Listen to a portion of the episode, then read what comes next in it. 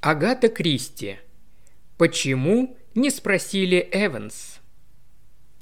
Глава первая. Несчастный случай. Бобби Джонс положил мяч на метку для первого удара, нетерпеливо отвел клюшку назад и резко нанес удар. И что же вы думаете? Мяч понесся прямо, перелетел через песочную канавку и приземлился так, чтобы его легко было повести клюшкой по четырнадцатой площадке? Ничуть не бывало. Он стремительно пронесся по земле и скатился в канавку.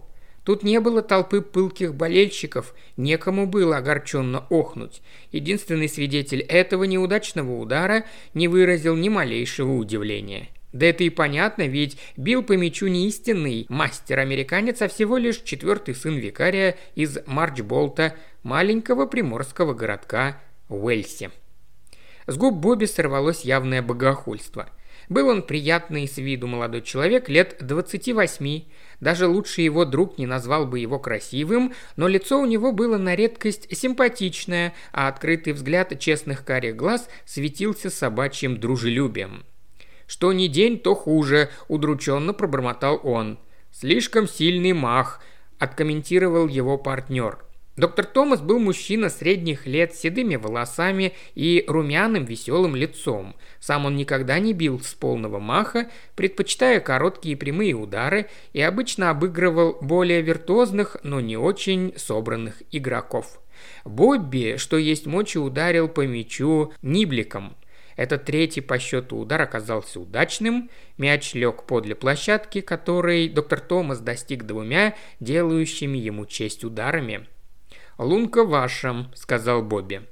Они перешли к следующей мете. Первым бил доктор, удар получился хороший, прямой, но мяч ушел недалеко. Бобби вздохнул, поставил мяч, потом немного его поправил, широко взмахнул клюшкой, неуклюже отвел ее назад, закрыл глаза, поднял голову, опустил правое плечо, иными словами проделал все то, чего делать не следовало, и направил мяч по центру.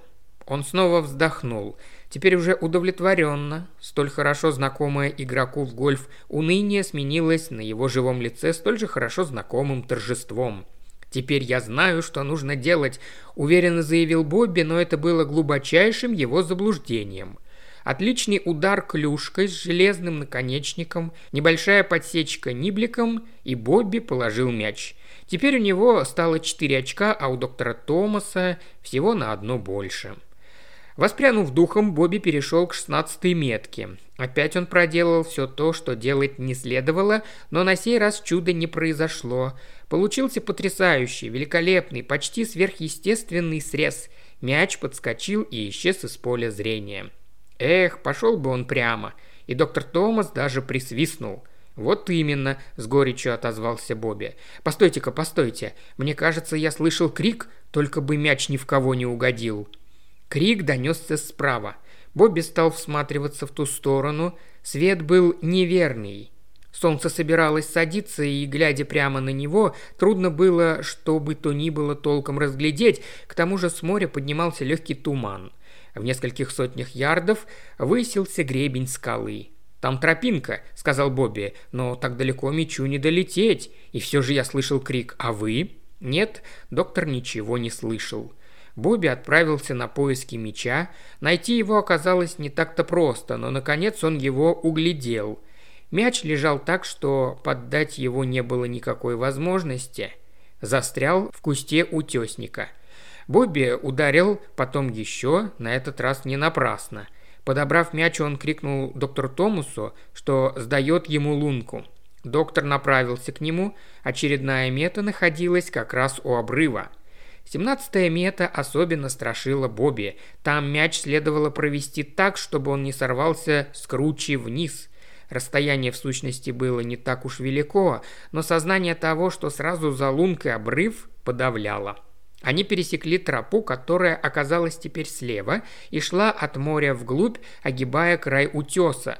Доктор взял ниблик, но тут же отложил его в сторону.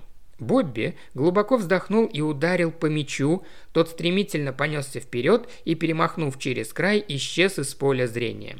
«Опять то же самое», – с горечью сказал Бобби – Подойдя к краю расселены, он стал всматриваться. Далеко внизу сверкало море, но мяч мог туда и не долететь. Это только поначалу спуск был крутой, а ближе к морю становился пологим.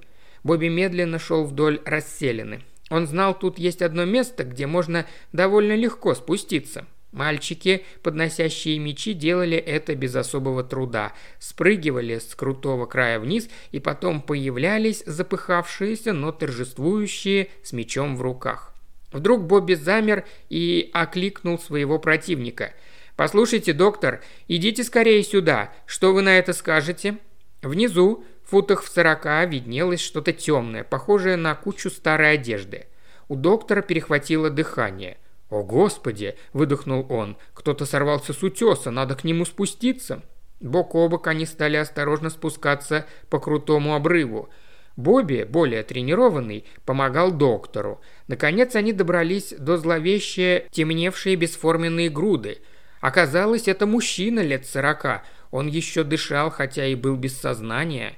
Доктор Томас осмотрел его, потрогал руки, ноги, пощупал пульс, опустил веки – потом встал рядом с ним на колени и обследовал его более обстоятельно, после чего посмотрел на Бобби, которому было явно не по себе, и медленно покачал головой. «Ему уже ничем не поможешь», — сказал он. «Его песенка спета. У бедняги сломан позвоночник. Да, видно, тропа была ему незнакома, и когда поднялся туман, он оступился. Сколько раз я говорил нашему муниципалитету, что здесь необходимо поставить ограждение». Доктор встал. «Пойду за помощью», — сказал он. «Распоряжусь, чтобы тело подняли наверх, а то не успеем оглянуться, как стемнеет. Вы побудете здесь?» Бови кивнул. «Значит, ему уже ничем не поможешь?» – спросил он.